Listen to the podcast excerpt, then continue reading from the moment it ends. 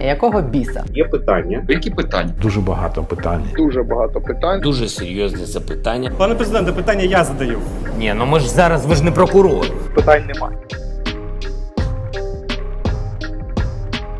Вітаю, друзі! Це канал є питання. Я Олена Трибушна. Що є справжньою причиною чи приводом для Сполучених Штатів відмовляти нам у швидкому вступі в НАТО? Про це сьогодні будемо говорити. Корупція чи війна? Валерій Чалий, колишній посол України в Сполучених Штатах. Сьогодні не є питання. Вітаю вас.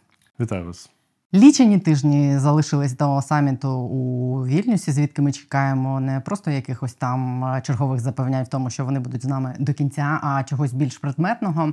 І ось виходить Байден тиждень тому і каже, що, попри всі е, досягнення збройних сил України, він проти того, щоб е, дати Україні спрощений. Е, шлях доступ в НАТО, да тому що не збройні сили вступають в НАТО, а вся країна вступає в НАТО, а країна недореформована. Я хочу попросити вас перекласти це з дипломатичної мови на звичайно, ось в якому контексті. Чи означає це, що якби в Україні боротьба з корупцією не була схожа на те, що рибу ловлять і відпускають, якби в офісі президента там не сидів умовний чи безумовний татаров, а голову Верховного суду не ловили з хабарем в 3 мільйони, що нам на саміті у Вільнюсі запропонували б вступити в НАТО? Ну, така провокативна постановка питання. Я з вашого дозволу скажу перше.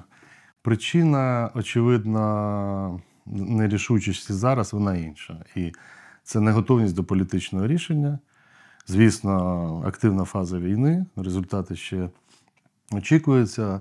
Тому це перша причина. Ну і ще за нею стоїть ще базова. Це те, що було раніше, Росія. Да? Тобто, що цієї відповіді е, немає.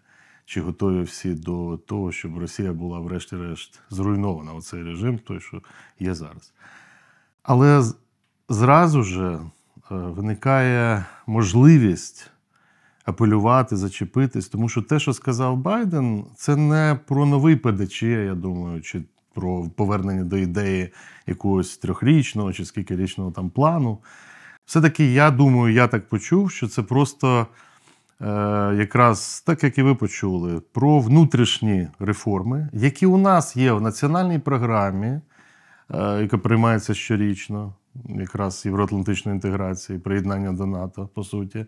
І вона є в спільних цілях, вона є в наших, в наших внутрішніх документах. У нас ніде не записано, що можна 100 е, мільйонів взяти собі 30 на карман за бронежилети. Я ні в одному документі жодному такого не бачу. У нас в жодному документі не можна не, не, записано, що можна е, гратися от з цими питаннями військовий, не військовий на е, посадах е, ну, керівних, так як раніше у нас було теж там певні заминки. У нас жодним чином не написано, що Служба безпеки України в країнах НАТО має займатися економічною діяльністю, да? тобто, ну умовно, да? займатися там контролем бізнесу. Де це записано? Ніде, жодне. Тобто це не питання Байдена.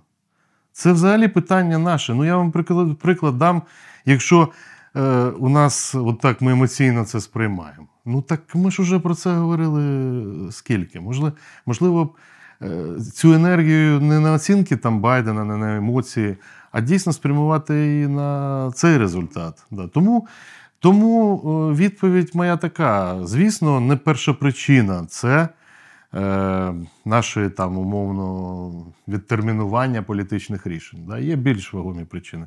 Але ця причина вона серйозна і вона, вона може бути вирішена, тому що це наша наше, її легше вирішити. Вона не залежить від зовнішніх чинників, тільки від внутрішніх. І е, я думаю, що рік на це є. Я знаю точно про які е, законодавства, які зміни до законів, які кадрові рішення для цього потрібні. Це дуже легко зробити. Потрібна політична воля внутрішня президента України Володимира Зеленського е, в управлінській системі. От і все. І е, при такій унікальній ситуації, коли всі підтримують боротьбу країни і є більшість, монобільшість чи повне там голосування в парламенті, це взагалі от так от зробити ну максимум за рік. Тому я думаю, що е, це не стане на заваді, і в Вашингтоні наступного року на саміті ювілейному взагалі має бути така ситуація в Україні, що там жодна країна не змогла, не змогла ні за що зачепитися. Ні за що. Ну я, і я вам скажу, що я, як громадянин України, теж цього хочу. Якщо ми йдемо в НАТО захистити з парасолькою від Росії, і без цього я вважаю наш економічний розвиток і розвиток країни в цілому буде загальмований, і ми вічно будемо там воювати, то виникає друге питання: а яку країну ми захищаємо? Люди воюють за щось. Люди не воюють за. Тільки за територію. Вони воюють, звісно, за свої родини, за сім'ї. Але як далі жити, вони також хочуть, щоб це було по-іншому. Тому ну, це мародерство під час війни. Це не корупція. Ну, це можна там назвати корупцією. Це просто мародерство. Ну, крадуть просто безбожно, і це не поодинокі випадки. Унікальна можливість є зараз, коли йде український наступ, можна спокійно відкрити ну, там, розслідування, які були е, на початках е, широкомасштабного вторгнення, і швидко це вичистити. Взагалі не може бути так, щоб якась людина, кадр, кадровік е, дивиться, от він уже працював і вже погорів на цьому. Його знову беруть. Тому що він зручний, тому що він залежний. Ну, давайте навчимося працювати з відповідальними людьми, які працюють не за хабарі. Попробуємо. Воно спрацює. Я вам запевняю, це можна зробити. Країни НАТО так працюють. Тому можна, звісно, там дуже емоційно казати: поїдемо, не поїдемо ми в Вільнюс, їхати треба. Про ці питання треба говорити в Україні, говорити активно, подвоїти, потроїти зусилля. Тоді, е, принаймні, ці питання ми знімемо. От уже ніхто не зачепиться за те, що сказати: от Україна ще не готова. Ми тоді це знімемо. А тоді залишиться вже ну, набагато складніше питання. Дійсно, те, що рішення до сих пір не приймається. І, в принципі, якщо його так звузить це рішення, е, воно ризиковане, але зводиться до того, що буде е, для європейської системи безпеки і для самих США, Німеччини, Франції, там, Британії краще.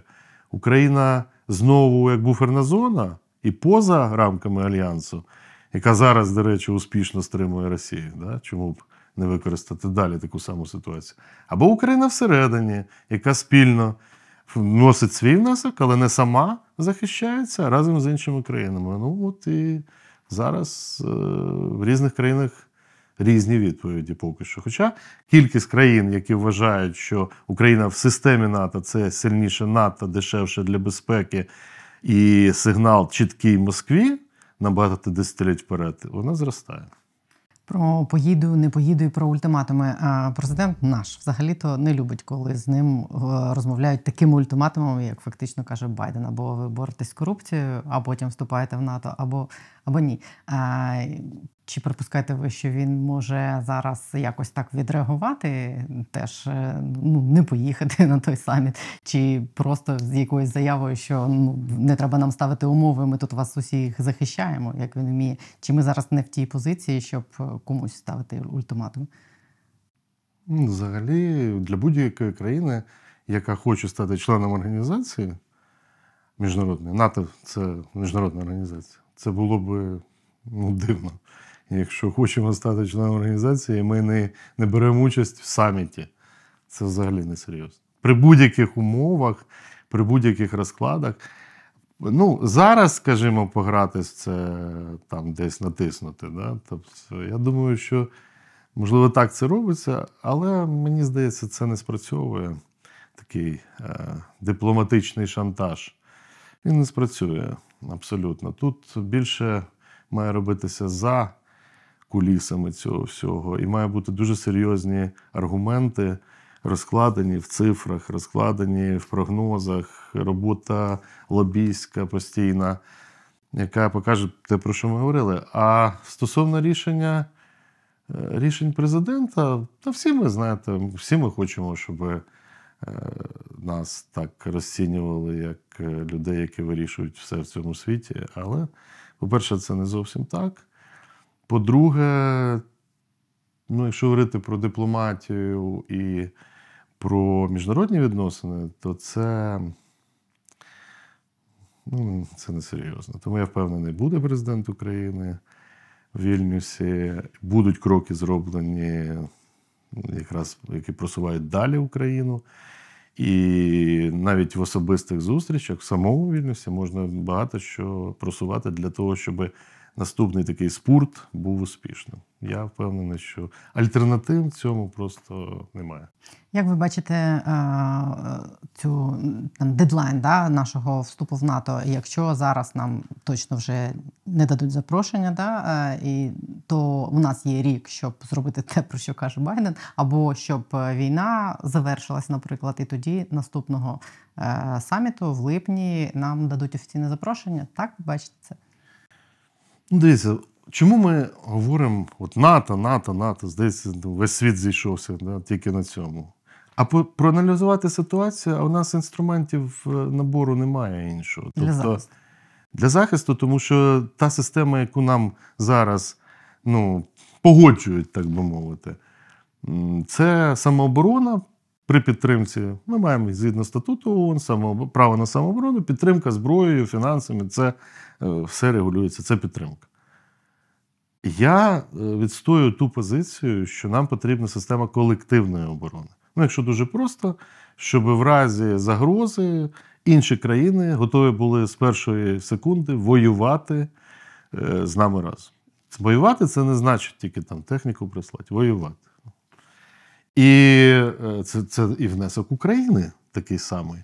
Я думаю, що серйозні аналітики в не тільки в штаб-квартирі НАТО, але й в країнах розуміють, що мільйонну армію виставить мобілізовану, ну і мотивовану, і професійну. Навряд чи якась країна зараз швидко це зможе зробити. Ще й людей, які настільки мотивовані, що готові віддавати життя за свою країну. Я з різних причин я запевняю, от жодної країни в НАТО.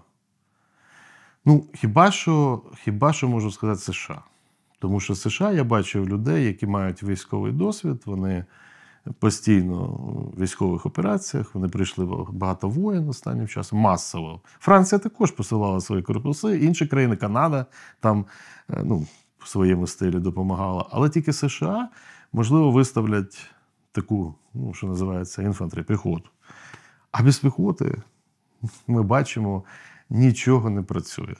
Тобто можна мати просто вундервафи, там найкращу зброю, але чудо зброю, але без людей, які цією зброєю керують, і які просто є піхота на полі бою, нічого не зробиш. Тому вони розуміють, що і Україна робить цей внесок. Тому тільки колективна оборона не просто захистить Європу, європейську безпеку, вона дасть сигнал правильний. Ну, спочатку цьому диктатору, там Путіну, а хто знає, що буде далі, у кого що ще там посунеться навколо Європи. Це ж такий регіон, він, якщо широкий брати регіон, багато загроз.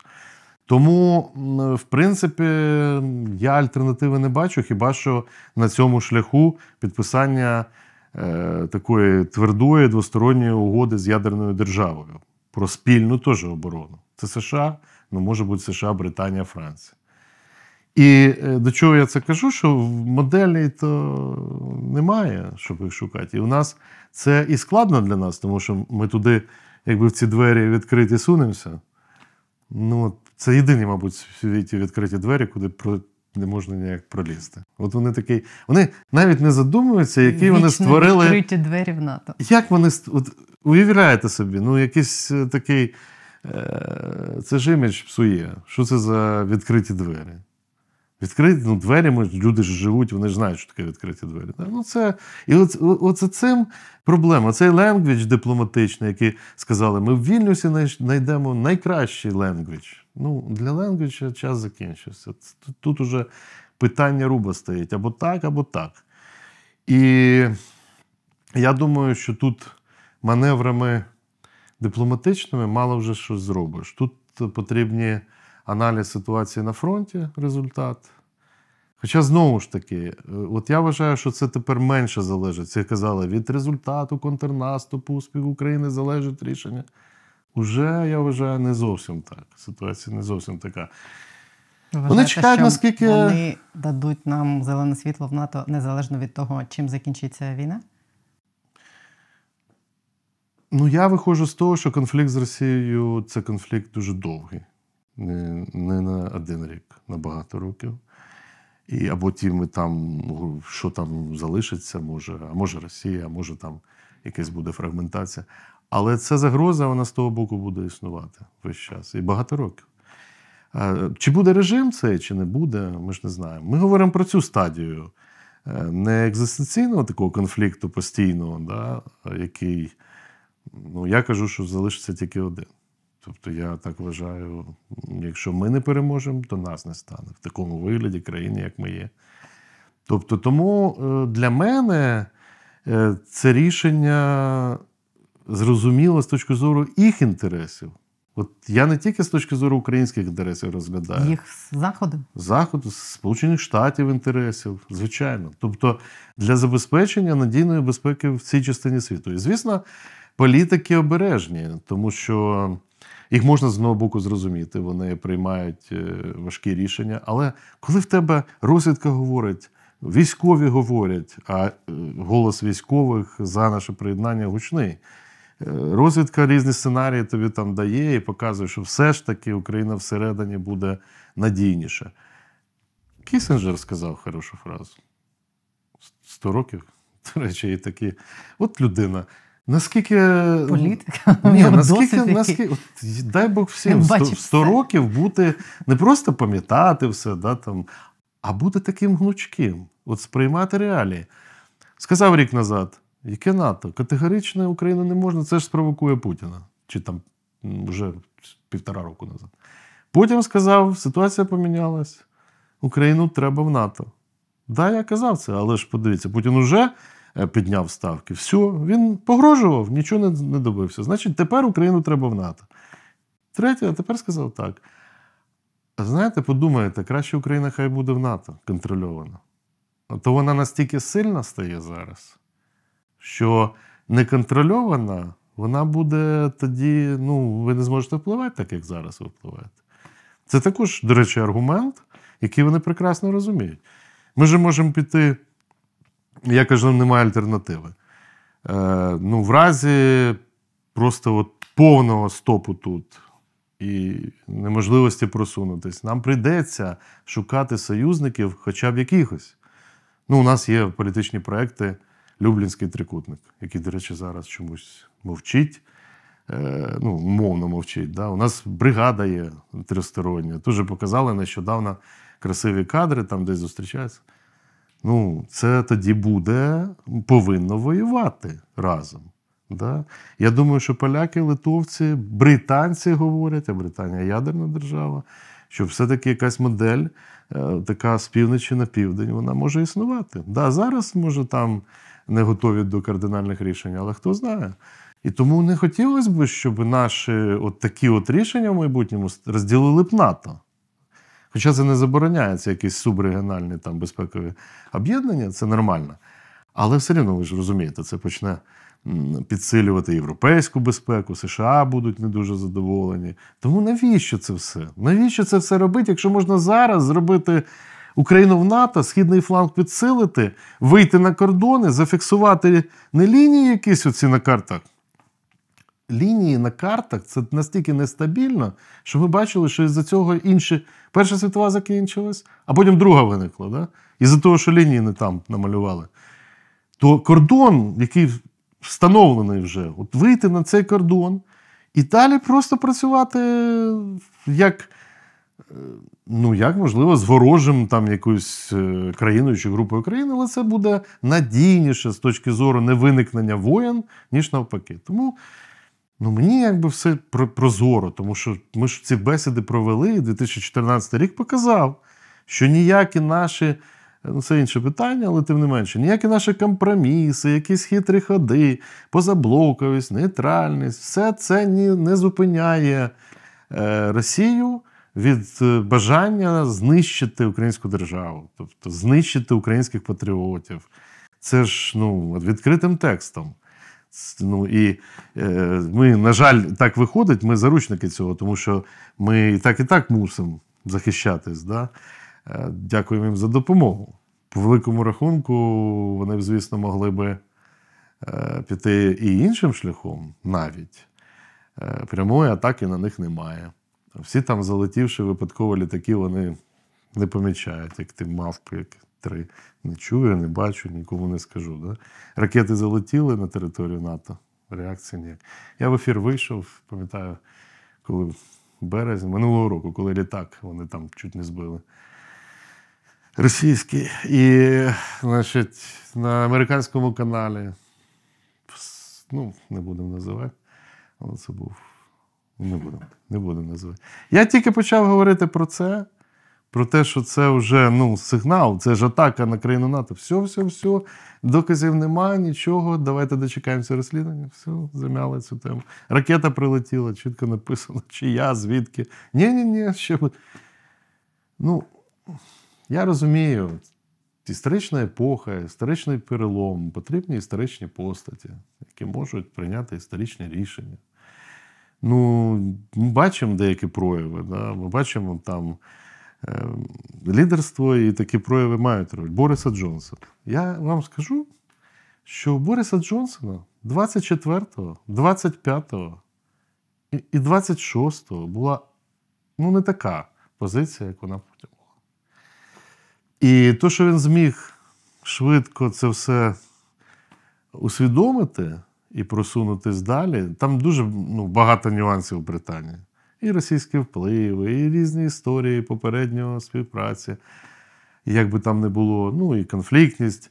Але тим не менше, от е, ця людина зразу осмислила, що відбу... відчула, може, тому що він ж- ну, журналіст, тому що він Я прочитала недавно його книжку про Черчилля, і я думаю, це звідти. Він такий захоплений Ну. ним і той, той, той, тою роллю, який, яку Черчилль зіграв тоді. Я думаю, він просто повторює і наслідує. книжка, до речі, така якась Ну, дивна, книжка така собі, дивна. але він просто ним захоплюється. захоплюється. І, в принципі, от такий крок. Джозеф Байден мудрий. Він бачив, розмовляв з е, міністром закордонних справ СРСР Громика. До речі, той Громика, який подавав заявку СРСР в НАТО. Знаєте цю історію? СРСР подавав заявку в НАТО. Громико формально це робив. Якщо я не помиляюсь, в 1954 році. І НАТО не прийняло СРСР з точки зору відповідності правовим цим стандартам, права людини. Вони просто запитали, як це все буде спільно. Є лист в архівах лежить. Відповідь, яка була зроблена, ну, не відповідь, а порада е, для рішення. Там чітко написано, що як Радянський Союз, який сидить в турми, сажає людей, у яких інші підходи навіть в в армії, управління, все це. Як ми можемо разом існувати? Тобто вони не сказали ні з точки зору, е, що Радянський Союз не, не потужна країна і не може внесок зробити. Ні, вони, вони сказали ні, бо вони не уявляють, як ця система разом буде працювати. І була відповідь ні. Більше того, і потім Росія думала також, зондувала, е, щоб потрапити в НАТО. Тобто парадоксальна ситуація. Або сказати, нас не взяли, тому ми там, ну такі. І тому повторюють, мавпувати оці всі російські нам не треба. От точно не треба. І оці всі так, стандарти, загальні правила життя, да? тобто вони мають значення. Вони мають значення. Це впливає і на порядок стосунків командир підлеглий, і на те, як люди е, в мирний час готуються до протидії. Тобто тут дуже багато речей, які, якщо не відрегулювати е, судову сферу. Ну, наприклад, от де НАТО, де судова сфера, да? але прописано у нас реформа судова. Якщо ти не зможеш відстояти своє право в суді, там мирний час по питанням там роботи в системі, там навіть в НАТО, там в штаб-квартирі. Як ти зможеш потім е, ну, нормально мотивовано воювати? Тобто, це все взаємопов'язано в Вашингтонському договорі. Є не тільки п'ята стаття. Чомусь ми читаємо п'яту статтю і все. До речі, п'ята стаття, якщо чесно, це не 100% рішення зразу воювати на боці там члена НАТО. Це не зовсім все так. НАТО, як по великому рахунку, тест ще з війни пройшло. Да. І не хоче. І запитуєте, вони і не що вони, вони бояться, вони бояться, як е, знаєте, перший раз е, ну, там, студент іти тест здавати. Вони бояться. От вроді все готове, все вже зроблено, все красиво. А навіщо? Навіщо нам? Давайте ще оце все ще укріпимо, ще більше закріпимо.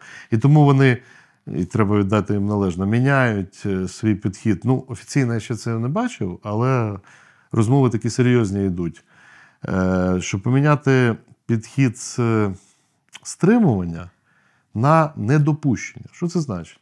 Що таке стримування? Стримування це коли в Естонії там, скажімо, якісь підрозділи треновані, чи навіть натівські підсилені, якась авіація, якесь крило стоїть. І чекають. От якщо Росія нападе, то за 48 годин ми те зробимо, за 72 години ми підтягнемо сили. А естонці побачили, що відбувається, литовці, латвійці, що відбувається у Що встигає відбутися Що за в 48 Бучі за годин? 48 годин, що під Харковом за 48 годин, що в Маріуполі відбулося за 48 годин. І вони сказали: ні, ми так не хочемо. Ми готові 2% на оборону, тільки дайте нам сюди поставте свої системи. І ті ж самі Петріоти, і поставте сюди свої, і зайдіть до нас. А поляки взагалі найбільш успішно затягують все, що можна. Бази тянуть максимально все, що можна. Зайдіть на нашу територію, щоб ми були впевнені, що далі ми разом будемо і не буде ніяких е, сюрпризів. Так що, ну, люди роблять правильні для себе речі. І нам треба говорити з ними відверто тою ж мовою.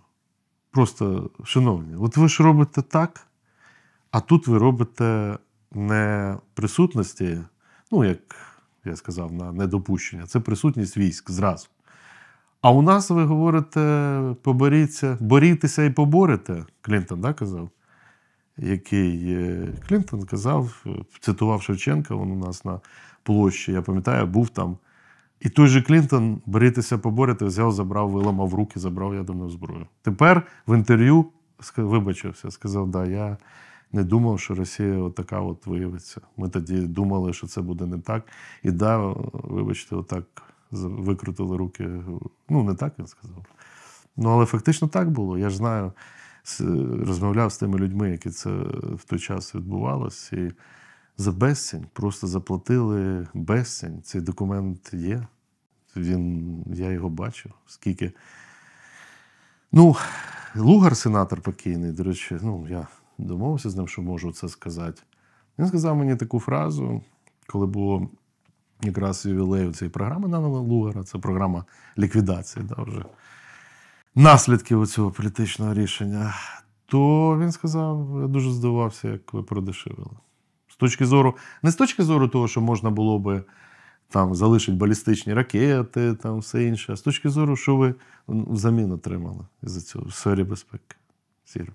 Нічого не отримали. Тому, тому от знову на історичному зламі не повторити тих самих помилок, не повторити.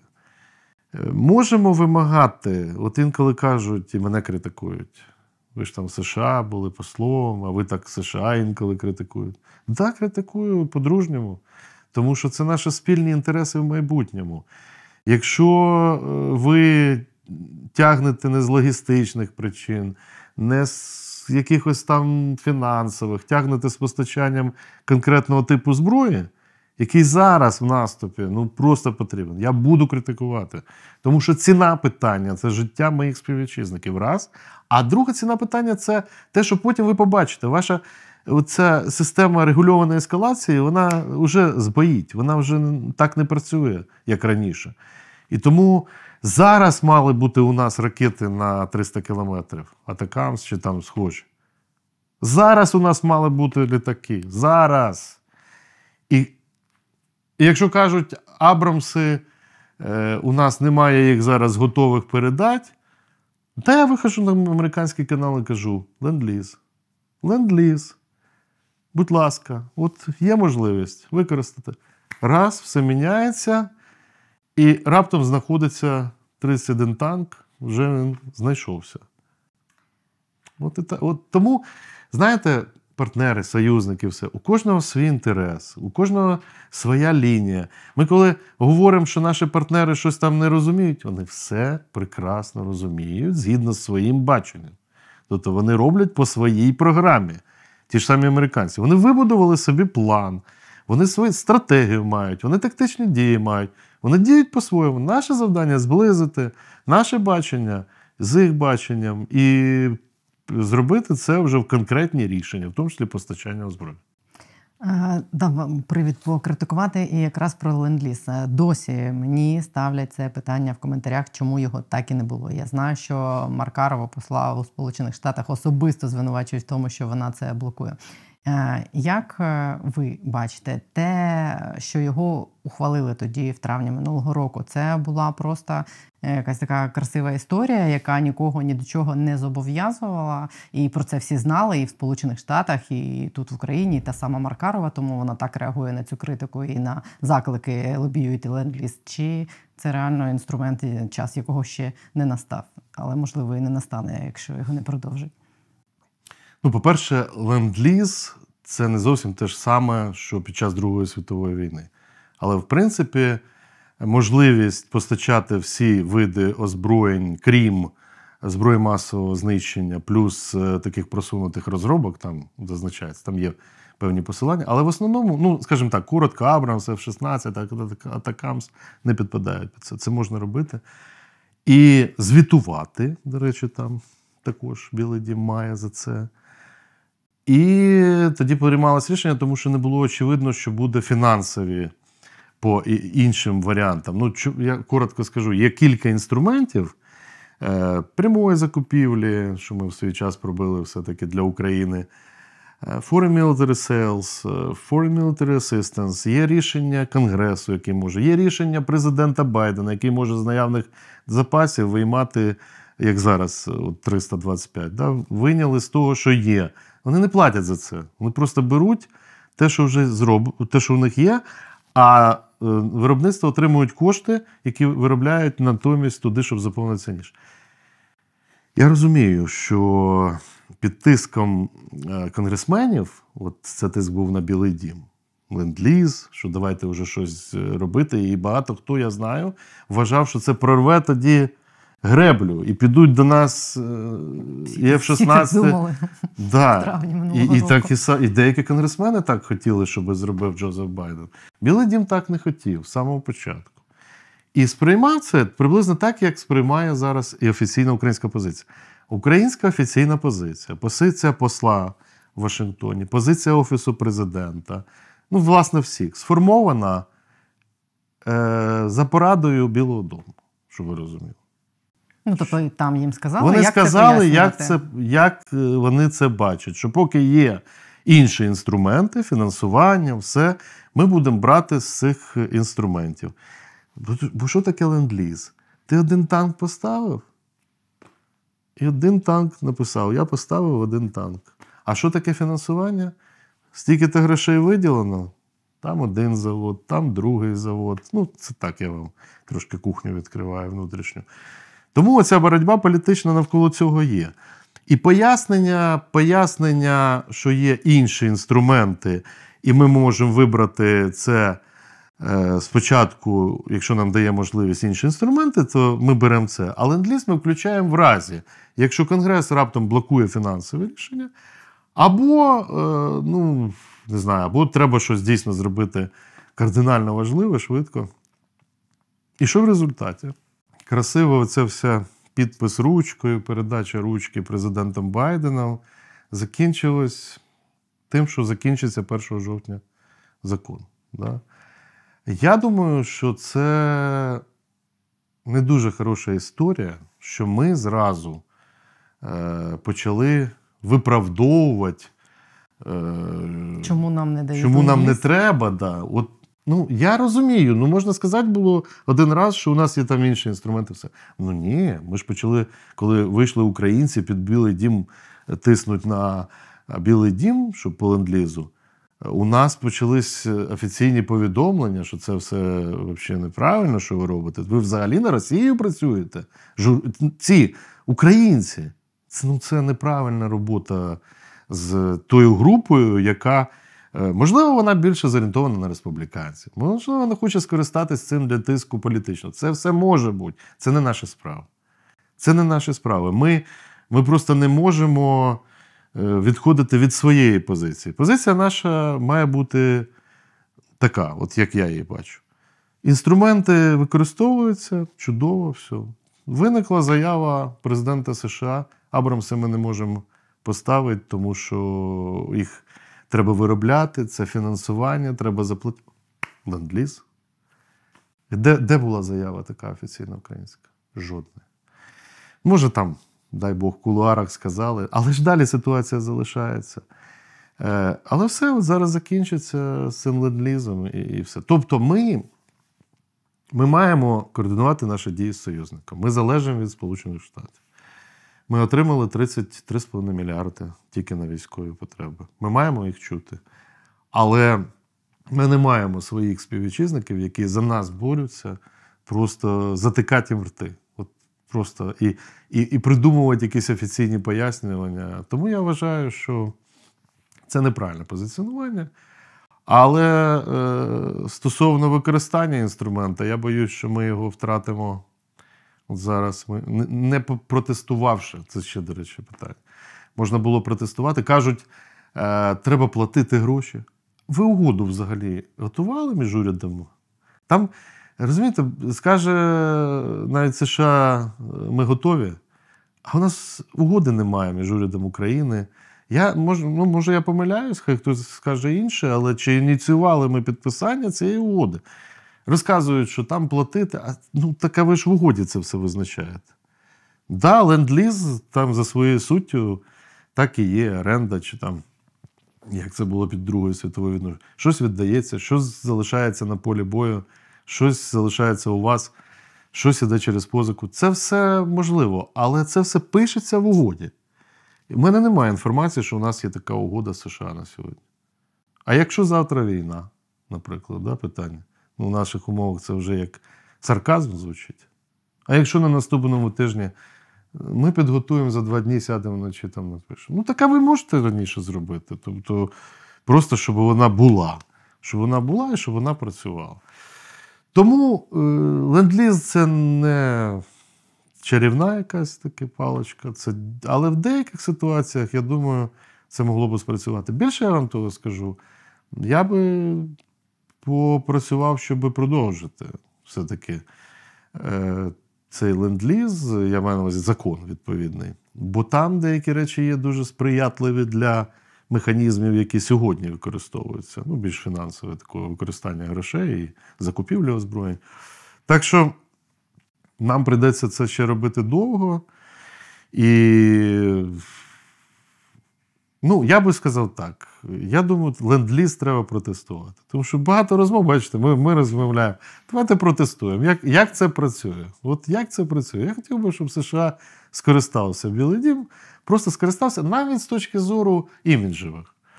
Красиво підписав Джозеф Байден. Все було красиво, історично, в правильних підходах. Так може показати, що от історично це ще і спрацює. Це Там, пос- дати нам по посольство має тиснути чи хто?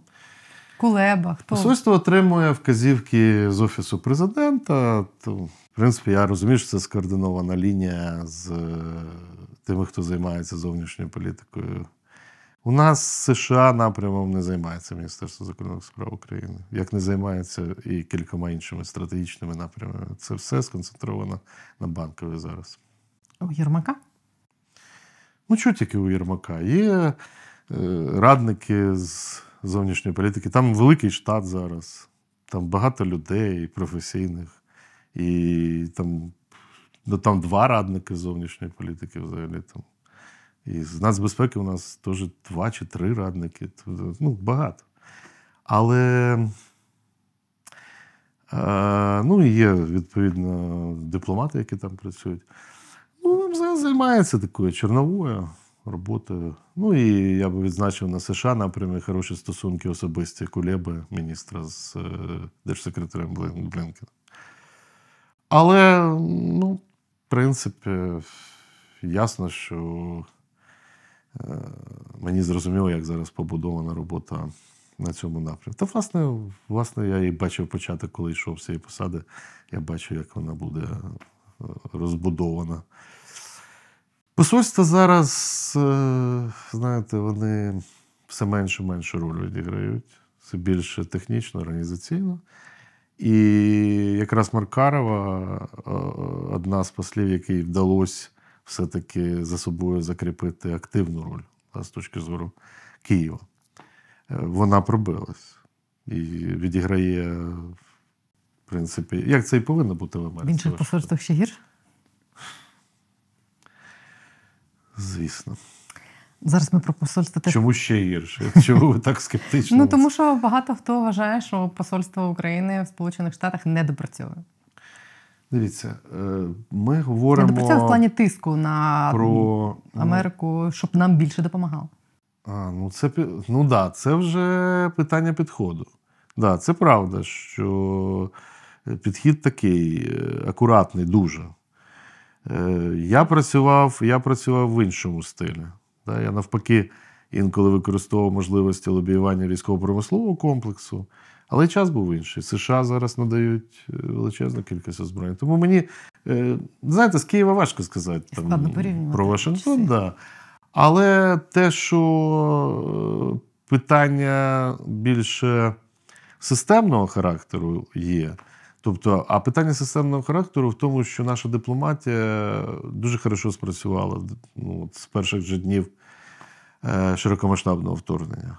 Це і досвід попередньої роботи. Якщо країна е, так собі думала про війну, то деякі е, це ну, групи, скажімо, або чиновники це військові, Міністерство оборони, це і добровольці, атошники, волонтери, дипломати весь час були в війні. Тобто, у нас, е, я вам скажу, в Вашингтоні на той час війни е, усвідомлення в головах було більше, ніж в Києві, насправді. А зараз, ну, зараз інша ситуація зовсім.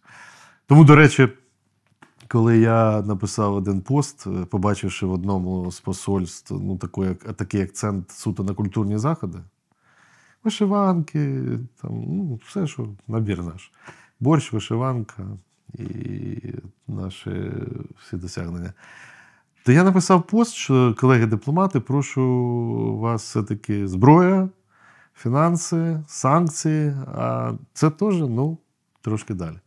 Попав, і, до речі, саме чомусь Маркарова, посол США відреагував, що це не було зовсім не про Вашингтон. У нас є таке правило корпоративне, що ми про ну, попередні якісь взагалі нічого не говоримо.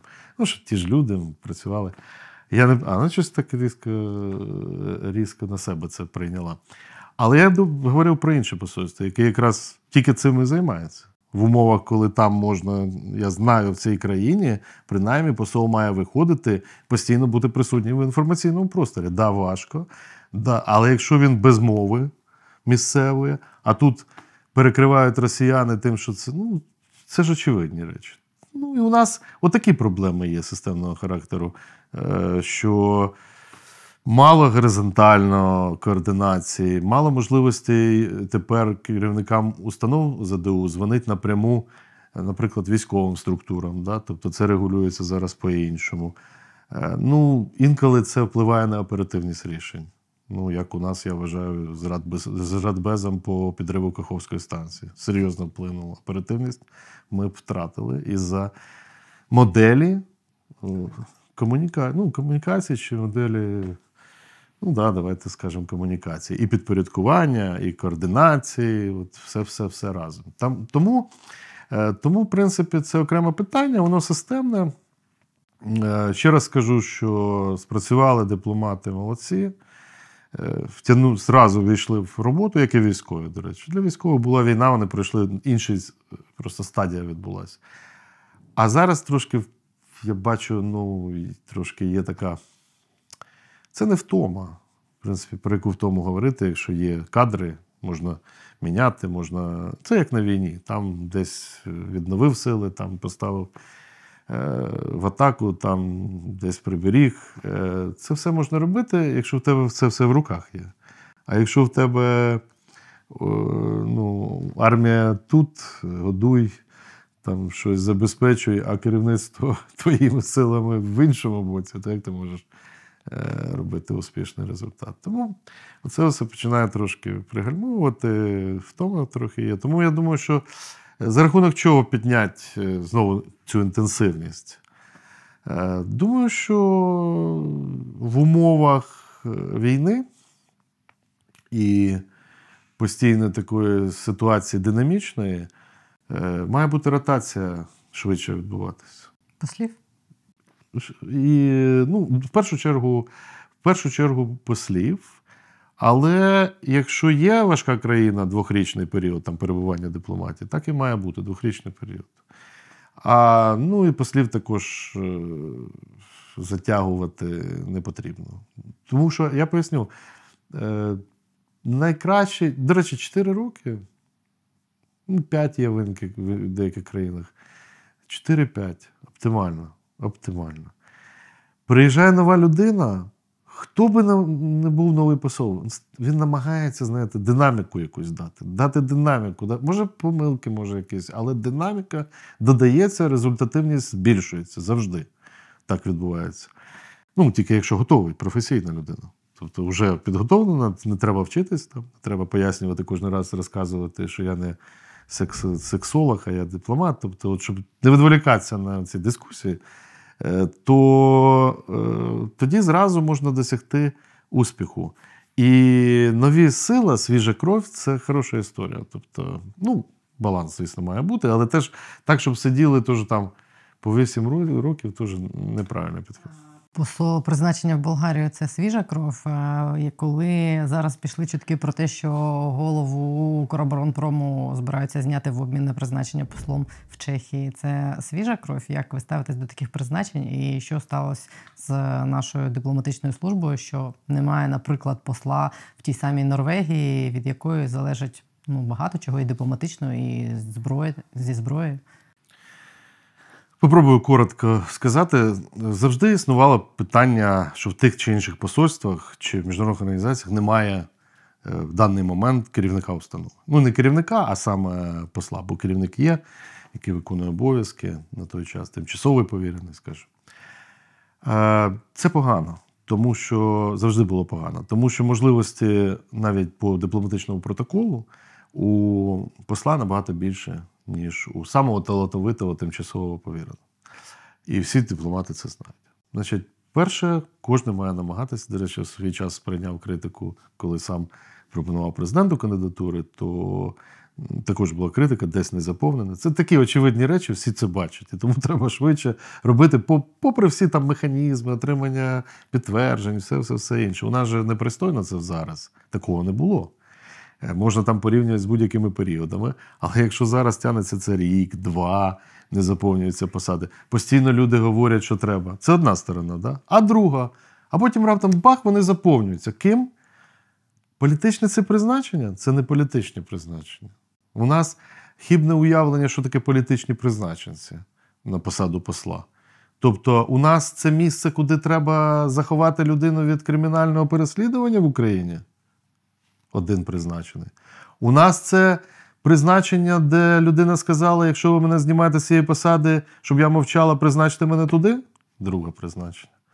У нас це один з бізнесменів за голосування в парламенті домовляється з офісом, що я е, тоді мою людину поставте в цю посольство, і йому обіцяють, да, а потім чомусь ну, можна знайти ж пояснення, чому під тиском громадськості це вже виглядає непристойно. І все рівно посилають туди три. У нас Укроборонпров. Е, Слухайте, посольство в Чехії це не місце, де просто треба кудись е, наказати за погану роботу на попередній період. Я не розумію цього. Коли, з якого періоду почали наказувати посольською посаду? Перетворили посольську посаду, перетворюється посла посада. В якусь е, місце, де тебе подалі засунуть чи там накажуть, якщо ти не справляєшся в Україні.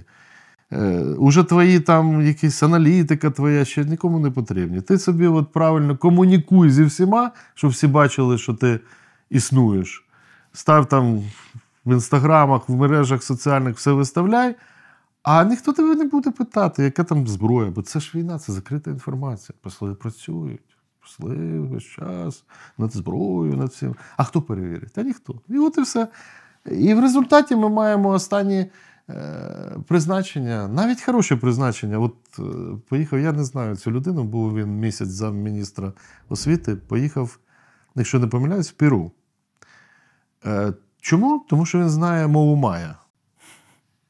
І я таки подумав, я колись теж вчив історію, причому тут Майя і Перу. Тобто, ну так, грубо кажучи. І людина, на, значить, так, да, я такий знаю мову Майя. І де Перу? Де та людина? Я його не чув, не бачив, питав там, що там відбувається, ніхто мені не може сказати.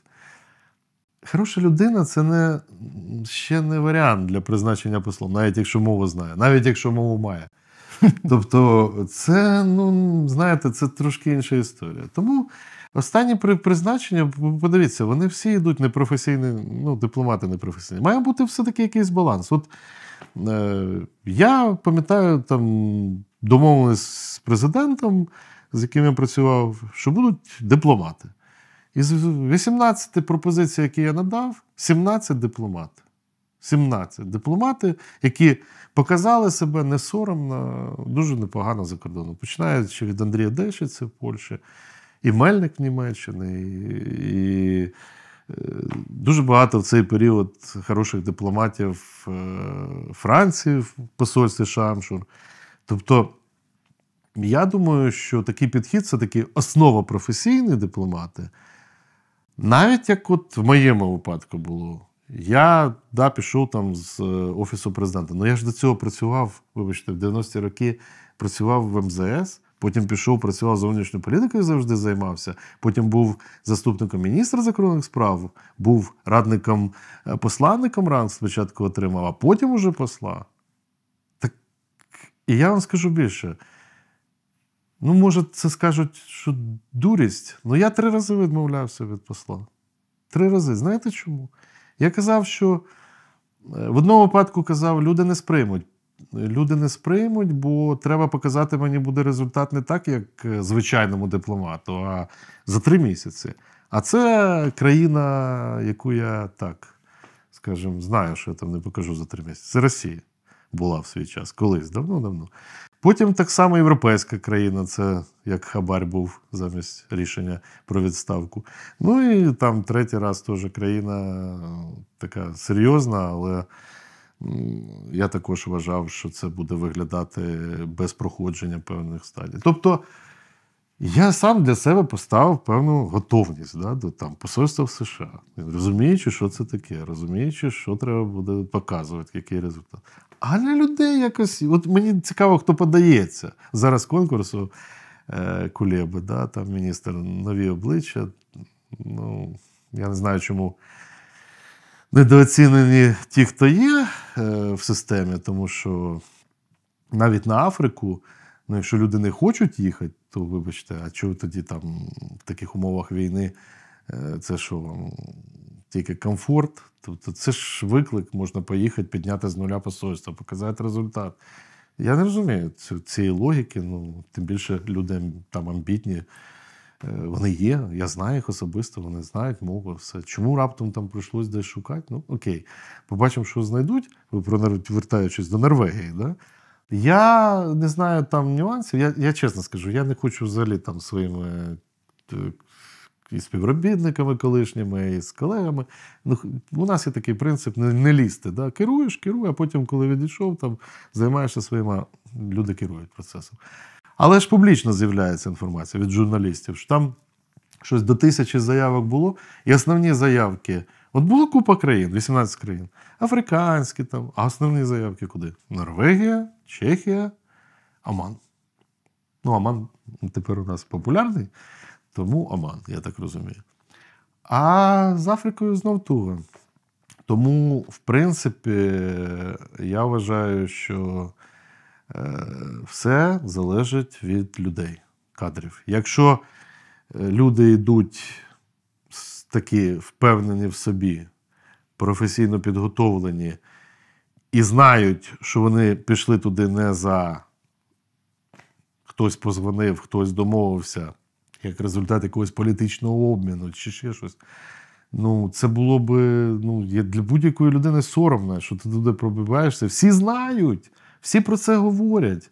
Навіть сам факт, що от ви питали про, Болгарію. Да? Ну, суто зовнішнє, от я маю на увазі, по картинці повідомлень, те, що в Болгарії там ті ж самі люди, які були раніше, і виставляють повідомлення, якісь зустрічі, воно проводиться. Я не можу сказати, що там е, зразу все злетіло чи зразу все упало. Ні. Але скільки це нанесло шкоди самому підходу роботи дипломатії, дипломатичної служби, системі освіти, е, зовнішньої політики і міжнародних відносин. Просто оце от погано. Людина думає, а що я взагалі роблю? Іду спочатку на нижчі посади, потім або е, займаю все життя зовнішньою політикою, тобто шукаю, пропоную свої якісь рішення. І, і врешті-решт, е, людина заходить, яка жодного стосунку до цього не мала. Від слова зовсім не мала. Ну, без роботи зараз, якби зірки зійшлись, хороші знайомі. Чому б не поїхати за кордон? Це жахливо. Це Треба розслабляє. просто їздити в правильних ліфтах. Можливо. Да, сідають не в ті ліфти. А, повертаючись до е, НАТО і до того, що буде через рік. Як ви думаєте, чи не е, от я не вірю в історію про те, що за рік наша влада зробить все те, про що сказав Байден? Ну, типу. Ніколи не робили, а тут раз за рік е, взяли і зробили. Якщо ми не зробимо багато з чого, чого від нас очікують в плані реформ, е, антикорупційної політики, суд, судів, цього всього. Якщо ми цього не зробимо, чи е, через рік нам нас приймуть в НАТО, от з усім цим не зробленим, коли до нас буде все одно багато ще питань залишатися, тих самих. Я не вірю, що за рік це все можна виправити. Е, Чи е, зараз Захід е, знаходиться в такому положенні, і чи ставиться він до нас так? І я маю на увазі, от після того, як вони вклалися так в нас, після того, як вони підняли типу Україну на прапор, і ми допоможемо, і ми врятуємо, чи можуть вони за зараз от відмовити нам через рік, навіть якщо тут буде просто кожен день затримувати голову Верховного суду з хабарем? Ну, звісно, е, я думаю, що, по-перше, я не згоден. За рік все те, що вони е, хочуть мати, за рік все можна зробити. Ні, ну можна, але Все можна зробити. Все. Воно і не робиться не із-за того, що це складні завдання. Це тільки завдання, це суто політична воля. Суто політична воля. І не хочеться позбавляти себе комфорту. Е, будь-який перехід на реформа і. Ну, слухайте, ми ж розуміємо, про що йдеться мова. Тобто, якщо в Службі безпеки забирають там економічну складову, то буде ясно, що це ліквідація двох департаментів. Хто буде задоволений? А керівництво скаже, це ж люди, які зараз всі в силах оборони. Ну, ми, ми знаємо СБУ, що робить е, А-група, що, що вони роблять для, для перемоги. Ну, як можна президенту сказати, е, тому ж керівнику чи там заступнику, ну, все рівно це зроби. Але має сказати президент. Бо це він президент, бо він має багато що зробити. І перемогти в війні, і побудувати країну. Тому категорично знаю, що це все вирішується. Це раз. Друге, е, чи, чи вони можуть сказати, е, от все вже зроблено, да, і вони приймають позитивне рішення. Теж не факт, на жаль. Тому і це і так і обговорюється кулуарно між нашими там владою. Що це я мушу це робити? Він мені нічого не дає, нічого не обіцяє, а я мушу віддати цього, Все. цього, Віддати да, все. віддати цього, цього, і, і що я там опинюсь. А ще й кажуть йому там інші: слухай, ну тільки НАТО, ти це, це і тут все працює, а ти хочеш кудись поміняти на це все. Ну, президент може собі дозволити, тому що президент хоче залишити в історії. Я так думаю. І в результаті є шанс. Є шанс, є влада, є можливості, є все. І ну, я хотів би подивитись, розумієте, ми так гіпотетично говоримо. Якщо це почнеться, от такий процес, то у нас зовсім інша буде ситуація. Зовсім інша. Який такий?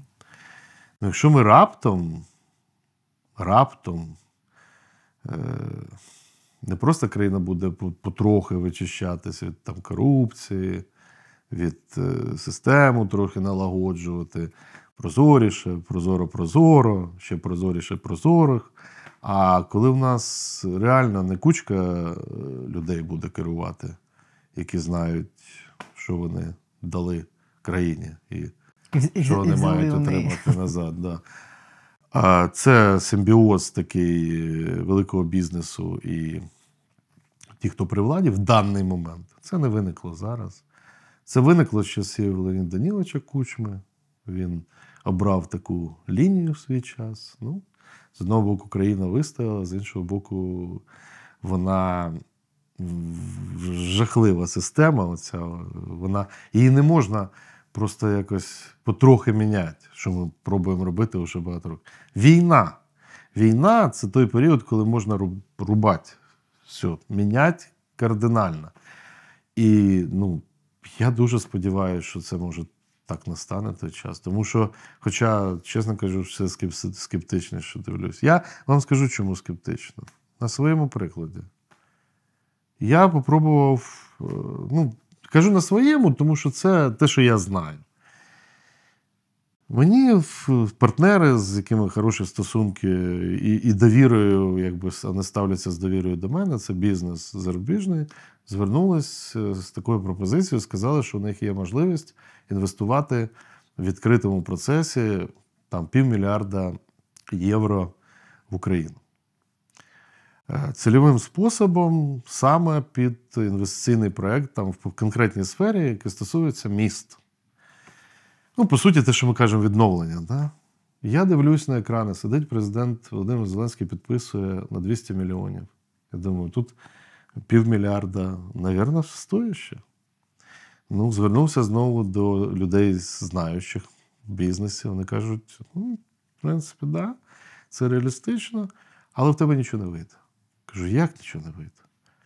Я звертаюсь до одного. І вони сказали так: ми хочемо це зробити з мером міста, зробити це напряму. До одного звернувся, дуже потребує міста, зруйновані всі ці речі. Сказав, да, ми два місяці обмінювались, потім презентація, я там веду роботу. Прекрасно. Один прекрасний день раз не можу. А чого не можу? Ну, не можу казати. Ну, я то знаю, що десь там сказали, що ти не можеш це робити. Другого звернувся більш самостійно. Теж ситуація. Ну, третього вже самостійно. Не буду казати хто. У нас там один залишився, по-моєму, такий, хто може ще сам вирішувати, куди йому їхати і що підписувати. Вроді розмови, розмови нуль. А знаєте, а мені друг мій каже, який в цій сфері вже давно виїхав з України, давно до війни, працював в великих компаніях глобальних. Каже: ти нічого не розумієш. Твої ці гроші нікому не потрібні. Тому що потрібні гроші не оці прозорі, чисті, які треба буде давати результат, звітувати. Потрібні зовсім інші механізми. Я кажу, та не може бути. Ну, війна ж, і, всі кричать. Каже, ну давай, романтик. Тому я зрозумів, що це не моя сфера. Пів, е, я максимум зберіг стосунки. Інвестиції не моє. Слухайте, я вже не кажу, до кого я звертався з чиновників, я ж звертався. Не хочу їх називати. Їм жодним чином це не цікаво. Вони тільки їм цікаво презентувати програми, їм цікав піар. Я вам скажу, це мене більше хвилює всього. У нас на державних постах ті, кого цікавить піар і їх хвалять за те, що вони е, піарники. Подивіться, Мустафа Найєм.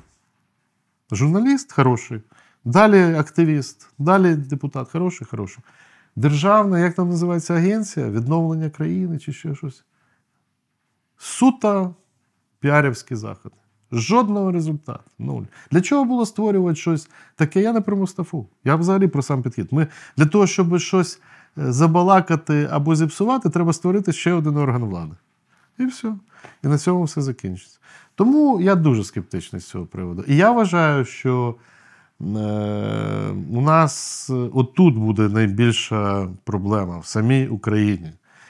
Найбільше після війни, хоча війна це ще питання, перемоги це величезне питання. Але після це стане просто катастрофічне питання розвитку країни. Якщо ми підемо таким же самим шляхом, то всі ці небезпеки і все інше так само до нас повернуться. Тому я думав над цим питанням. Я вам скажу, і, і, і я працював з людьми в США і в інших країнах. Да, вони прагматичні, да, вони інколи цинічні, да, вони можуть використати це, як угорці використовують, ви ж знаєте, вони взагалі використовують постійно будь-що. Там взагалі висмоктали з пальця про національні меншини, то на цьому їздять весь час. Так от, е, я це розумію, але з іншого боку, кожне повідомлення про корупцію, факт корупції, людину, вони ж все моніторять. Фінансовий моніторинг є. Кожне це повідомлення, якщо ти політик рівня Джозефа Байдена, приймаєш рішення, то поруч зайдеться завжди конкурент, який скаже: а що ж ти приймаєш рішення з корупціонерами? Там, да? Навіть якщо це буде поодинокі випадки. От в чому проблема. Немає некорумпованих країн. Немає некорумпованих країн. Ну я все-таки думаю, раніше думав, що наша проблема державне управління це найбільше. Я так і зараз думаю. Але оця от е, корупція, яка, можливо, вона, знаєте, вона ще не така, як в багатьох країнах, які на цьому будують систему взагалі існування. Ну, систему економічну, у нас не так. У нас є шанс. Е, ну, як знайти цих людей? як правильний менеджмент і кадри розставити. Я вважаю, що от я дивився, все, все дуже просто. Три складові. Значить, незворотність покарання, е, кадри, які мають бути мотивовані на рішення, і ну, бажано, щоб вони розуміли десь свої межі фінансування. Тому що, в принципі, цим людям треба дати хороший рівень, але ну, не розширювати його там безмежно. Можливо, на якісь періоди брати людей, а не на всю, не на всю історію. Тому що люди на державній службі псуються. Будь-хто, будь-хто, пропрацювавши 10 плюс років на державній службі, це вже не, треба паузу. От я пропоную модель для держслужбовців дуже просту. Всі жаліються, грошей не достає, там ще щось немає. Прекрасна модель. Називається там 3-5. Три роки ви працюєте на державу, 5 в приватному секторі. Далі вертаєте ще 3 роки на державу. Ви в державному в приватному заробляєте собі гроші на своє життя, на сім'ю. А в приватному, в державному ви даєте результат для держави, підсилюєте свої можливості, відповідальні великі питання у вас з'являються. І, це прекрасна модель, яка, до речі, в багатьох країнах працює. Це якщо створювати економіку середнього класу, де людина може піти і заробляти. А якщо у нас ніхто, ми переходимо на інше питання, але якщо після війни знову в Україні не буде, не буде побудована країна в інтересах середнього класу, тоді ну, толку не буде. У нас завжди е, робили країну для багатих. Тільки Юлія Тимошенко попробувала е, для бідних, як вона сказала. Ну, там свої нюанси, але ну, так воно виглядало, да, на виборця такого. А середній клас ніхто ні, ніколи не мав е, представництва. Зараз я вам скажу одну цікаву річ. Е, всі, хто воюють зараз за Україну, це по багатьом ознакам середній клас. Тобто по сьогоднішньому рівню. Е, Значна кількість людей по освіті, по оплаті. По оплаті всі, до речі, по цій нашій шкалі підпадають. Якщо вони отримують цю оплату, так? якщо нема затримок і всього іншого. Особливо ті, хто на першій лінії, на передовій. І от, в принципі, от, ну, от цих ну, там, 300 тисяч людей, які можна було поставити, замінити все, ну, це було б рішення. Ну, це рішення нереальне. Е, Тим більше, що я не ідеаліст, я знаю, що люди в певних умовах можуть так себе проявляти, а в інших по-іншому. Але мати сотню людей, готових е, зробити історію е, і країни Європи, це абсолютно реалістично. Ну, у нас ніколи не було ніко, жодного разу е, сотні от таких людей на чолі з президентом. Це абсолютно можливо. І я бачив це зсередини. Ну, скажу чесно, що якби ну, якби, скажімо, був такий підхід, і ми могли би це зробити, нам би, може, і в НАТО не треба було. Може, у нас ракети були би зараз е, середньої і меншої дальності на 5,5 тисяч кілометрів. Мали б ми тисячу ракет, мали б ми, і нам не треба в НАТО по великому. Ну так, треба, але все рівно це було б вже краща ситуація. До речі, це інше питання.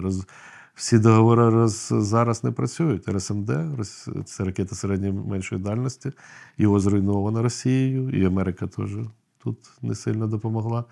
Потім договір про несповсюдження ядерної зброї на наших очах руйнується. Тобто, по ідеї, Україна може робити те, що раніше було практично неможливо, заборонено.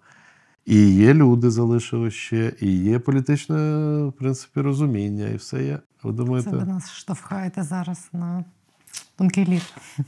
Ні. Я вважаю, що я не хочу казати, що це наскільки важко, бо ми ми бачимо, як навіть зробити в умовах війни виробництво там Патронів чи дронів. снарядів або да, далеколетячих там безпілотників. Тому, е, але я знаю прекрасно, що такі можливості у нас є. А де зараз от під Бахмутом і далі? Там Титан є. Там у нас все є. У нас є все для того, щоб е, ми не, нам не треба, я вважаю, от чесно вважаю, що ядерна зброя, от повернення да, назад, тактичне. Ну, ця історія для мене не очевидно, що вона до чогось призведе такого путнього. А от ракети, які могли б покривати європейську частину Росії, 100%. І причому в належній кількості. Плюс наші програми Сапсан Гром, плюс Нептун, плюс те, що у нас от зараз Богдана теж саме гаубиця. Тобто, все оце от, е, ну, якби ми це зробили, тобто і далі в більш спокійних умовах, особливо коли стільки людей зможуть перейти зразу в військово-промисловий комплекс. Якби це стало основою, частиною модернізації країни, швидкий розвиток, не те, щоб воювати весь час, а розвивати ВПК для інших, для постачання за кордон озброєнь. Бо світ неспокійний і війни будуть. Зараз у нас, а далі переміститься в Азію. Тобто воно все рівно буде. Тому ВПК от з такими можливостями. Але що ж вам дасть, називається. Тому е, дуже ми оптимістичні стосовно там того, що всі Хто прямо вам- будуть хто ж вам дасть це ви про нас? Про наших чи про їхніх? про США, про наших партнерів, про, ну, про НАТО, якщо ми не будемо. Ви думаєте, вони не захочуть, щоб тут, Якщо ми не е, будемо всередині НАТО, не захочуть. Якщо ми не будемо всередині НАТО, ніхто нам не дасть виробляти ракети середньої Якщо не будемо. Не, не, не дадуть, поки що. Я не бачу такої можливості. А будемо всередині НАТО? Будемо виробляти. Це ще один аргумент. Тобто, бути всередині НАТО це розвивати військово-промисловий комплекс, це спільне виробництво, це їх технології. Вони будуть знати, що вони все, ми у них. Дуже багато зупиняло їх завжди навіть по літаку. Е, Там А400, той, який Антонов в свій час робив е, в кооперації з Росією, Ан-70. Що розбило цей проект? Ну, росіяни не хотіли його фінансувати, тобто вони прекрасно розуміли, що вони роблять, щоб гальмувати там НАТО. Ну, транспортний літак, який НАТО могло замовити у нас, спільне виробництво. Були такі часи. Але вони далекоглядні, вони сказали, якщо у вас з Росією щось залишиться, ні, ми проти. Зробили свій і все, а наш заглух. Тому що Росія не збиралась нічого вкладати, вона просто хотіла цей нагнуть проект і його заглушити просто. АНСМХ називався літак. Прекрасний літак. Кращий за той, що зараз літає натовський. Будемо всередині, будемо кооперуватись з Рейнметалом, будемо робити спільні розробки, будемо кооперуватись з французами, будемо, буде зовсім інше. Там, де ВПК, там, де інтереси бізнесу, там все піде. У нас є професійні люди, це дасть робочі місця. Я взагалі вважаю, що ВПК може бути одним з таким виручити ситуацію, особливо для чоловіків, які можуть отримати адекватну зарплату після війни. Тобто, це здається ну, різні, да? різна робота. Ну, багато хто пішов з хорошою освітою. Тобто, багато хто зразу не знайде себе, не повернеться в бізнес, тому що економічні умови складні. А тут можна було би швидко налагодити це все. Е, Ну, Я, я думаю, що це звісно треба. Я розумію, що це непросто. Я розумію, що там купа виникне питань. Але, але це один з варіантів, як розвивати країну. І думати про це треба вже зараз. Якщо ми зараз ці питання не робимо, а вирішуємо тільки суди такі, знаєте, день, в- день в день питання, то це дуже велика помилка. Я тому про це і питаю, чи візьмуть нас в НАТО, якщо ми не зробимо оте все, що стосується корупції правоохоронних органів і судів, тому що я ну, розумію, що це дасть не тільки захист, це будуть і такі рамки, які будуть змушувати нас тут робити оті самі речі, оті самі зміни, е, яким ми весь час так противимось. Я е, тому і питаю, чи візьмуть нас туди з Татаровим і з всім цим іншим, Е, тому що я розумію, що нам туди треба, як в тому анекдоті, коли папугу вивозили з радянського союзу за кордон і його не випускали як в Ізраїль, і його не випускали як антикваріат, бо йому 300 років було, а папуга казала, нам треба хоч тушкою, хоч чучелом їй. Я тебе питаю нас з корупцією через рік візьмуть, чи, чи можуть вони от зараз е, ну, типу, дозволити дивіться, собі нас не взяти? Насправді у нас е, у владі наші сьогоднішні вважають, е, ну, наскільки я спілкувався, що нас візьмуть, Що нам буде питання, винні? буде необхідність, візьмуть і так. Все може бути, але е, що значить візьмуть? Політичне рішення може бути про запрошення, а далі почнеться процес, який не займає там один рік, як в Фінляндії, займе більше років. А там з кожною країною розмова буде. І там всі ці питання вони випливуть, спливуть все рівно. Тому що американці, американці не хочуть, да, вони захищають інтереси свого бізнесу. Але вони не хочуть, щоб їх зараз е, розказували, що давайте платити грошима, ми там розберемося, куди вкладати гроші. Вони хочуть, під- щоб їх бізнес, французи так само, там інші країни, щоб вони заходили в ту ж саму програму відновлення. Це ще одне питання. Тобто заходили і працювали прозоро, щоб тут були умови відповідні. Тобто всі питання поєднані. Всі питання поєднані. Без безпеки не буде нічого нормального з інвестиціями. Тобто, тому я дуже, дуже сподіваюся, що інтереси того ж інвестування, бізнесу, ну, прикриті їх безпеки. Зараз, бачите, е, там, де ну, вирішили прикрити, надійно прикривається, поставили системи ППО. Так що така система може бути якраз НАТО для того ж самого економічного експансії цих країн. Ну так я мрію про експансію економічної України. Хоча в Ну, світі є, ринок, в світі є купа, да, купа місць, де можна Витратити гроші. безпечніше. А ні, до речі, грошей зараз дуже багато. І не так просто вкласти з прибутком. Україна одне з місць. Ви подивіться, що у нас робиться. Ну це я не спеціаліст. Ну просто вкласти в цінні папери і витягнути гарантовано в доларах прибуток. Там ну де таке ще є? Я не знаю. Ну, оці облігації державної позики доларові, які все робляться для того, щоб, е, ну, кажуть, зберегти імідж країни перед зовнішнім інвестором. А насправді, так як заробляють в Україні спекулянти, тобто спекулянти в хорошому сенсі цього слова, ну, які швидко заробляють на спекуляції е, коштами, це величезні можливості. А в принципі, багатюща країна і, і, і можливості дійсно є. Тому о, без забезпечення моделі, е, ну, умовно, західної чи там натівської, ніхто не буде з нами розмовляти. І це ілюзія, що хтось там думає, що ми збережемо наші правила, тобто, і раптом там нас візьмуть. Посилаються на Туреччину, на Угорщину. Да, я згоден. Тут ну, певна деградація з того моменту, як були рішення про вступ е, з точки зору роботи державних інститутів, я маю на увазі моделі демократичної, авторитарної чи популістської.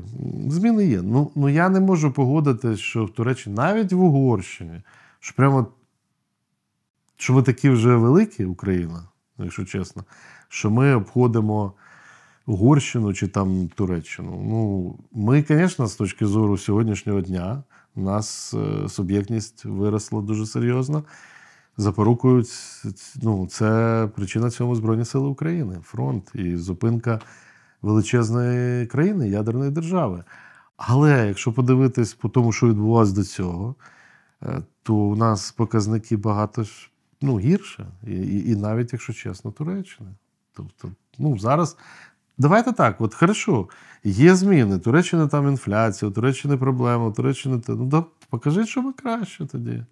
Покажіть, можна це можна використовувати, можна казати, що дивіться, теж є певні речі. А якісь країни зайшли гіршими, а стали краще, коли стали членом НАТО. Ну і головне питання. Для мене очевидно. Вас шантажували. Путін шантажував вас тим, що Україна не має бути членом НАТО, а ті, хто вже вступив, вертайтесь назад, зброєю роззброюйтесь до 96-го року. Шантажував? Ви шантаж не сприйняли? Молодці. Показали, що ми теж такі серйозні. Хлопці, не такі, як ти думав. А він думав, що вони слабаки нагнуться і підставляться. Ні, вони сказали ні. Так зробіть другий хід. Покажіть Путіну просто, що no chance. Ніяких шансів. Щоб ти не викручувався. Україну запрошуємо в НАТО. Коли ми там ну, проведемо ще процедури, ще треба там ратифікація, ще треба підтягнути оці всі питання, кілька років займе. Але все, Україна в НАТО, забудь. Уже цього не буде, що ти нас шантажував. Це був би історичний крок. Це тоді таке запрошення було б внеском в перемогу України. Однозначно. Це дало б величезний стимул. Це би людям всім дало орієнтир в Україні об'єднавчий.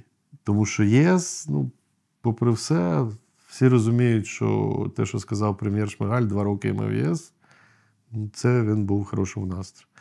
Тобто, а НАТО це реалістичніше. І це об'єднає країну. І ми вже з багатьма там між собою от це все війна, дуже багато людей виштовхнула в країни НАТО. Да? Тому всі умови зараз є краще, ніж будь-коли. От єдине, що можу сказати. Тому, тому треба просто в цьому напрямі йти. В цей напрям треба просувати і е, добитись результату. Ну, були ж у нас були такі випадки. Навіть з нашою системою, цією всією недосконалою, безвіз отримали. Зараз там питання кандидатського статусу все-таки отримали. Просуваємося якось по підготовці до переговорів. Тобто можна це все зробити. Ми велика країна, країна з величезними історичними і здобутками, і обтяжуючими обставинами. Тому це, звісно, не Балтійська, там якась одна країна, Литва, Естонія чи Латвія. Набагато все складніше. Але, але скажімо так, все все-таки в нас, все в українцях.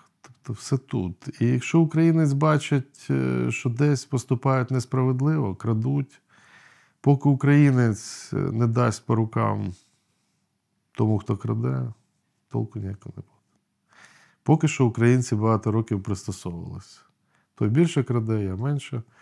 Там Радянський Союз, потім ну, так жили. Тобто в цій системі весь час. Якщо вийдемо, це важко. Якщо уявити собі ну, цих людей, які бачили смерть, і те, що вони пробачать там просто несправедливість, я не вірю. Ну, це буде, це буде недовго, це буде там півроку рік, але такий період нас очікує. І тому я дуже розраховую не на те, що кажуть, прийдуть з війни і наведуть порядок. Ні, не на це. Просто певні на якийсь період стандарти певні встановляться трохи інші. І плюс багато людей, які не готові жити за новими стандартами, вони вже поїхали. Вони вже поїхали з України. В Росію багато з них. От більшість тих, хто не хотів е, от таких нових якихось рішень, вони вже ще й до широкомасштабного вторгнення. А потім багатьох вивезли насильно і треба вертати. І, і тут важко буде сказати, яка конфігурація складеться. Але одне можу сказати, що структура українського суспільства це окрема тема, вона серйозно змінилася за останні пару років. Тобто ми ну, реально серйозно змінилися. Тобто ми бач, бачимо е, якусь частину України і бачимо, що ті люди, які залишились, то вони теж змінились. Ну, це війна. Тобто, і е, зворотній процес можливий. Грузія, будь ласка, подивіться на Грузію. Зворотній процес абсолютно можливий. Тому унікальний шанс це от наступні роки. Далі такого шансу. Ну, буде щось інше, але на нашому історичному відрізку вже такого шансу не буде. Тому позитивно скажу, що я вірю в це. Я вірю в те, що це буде зроблено.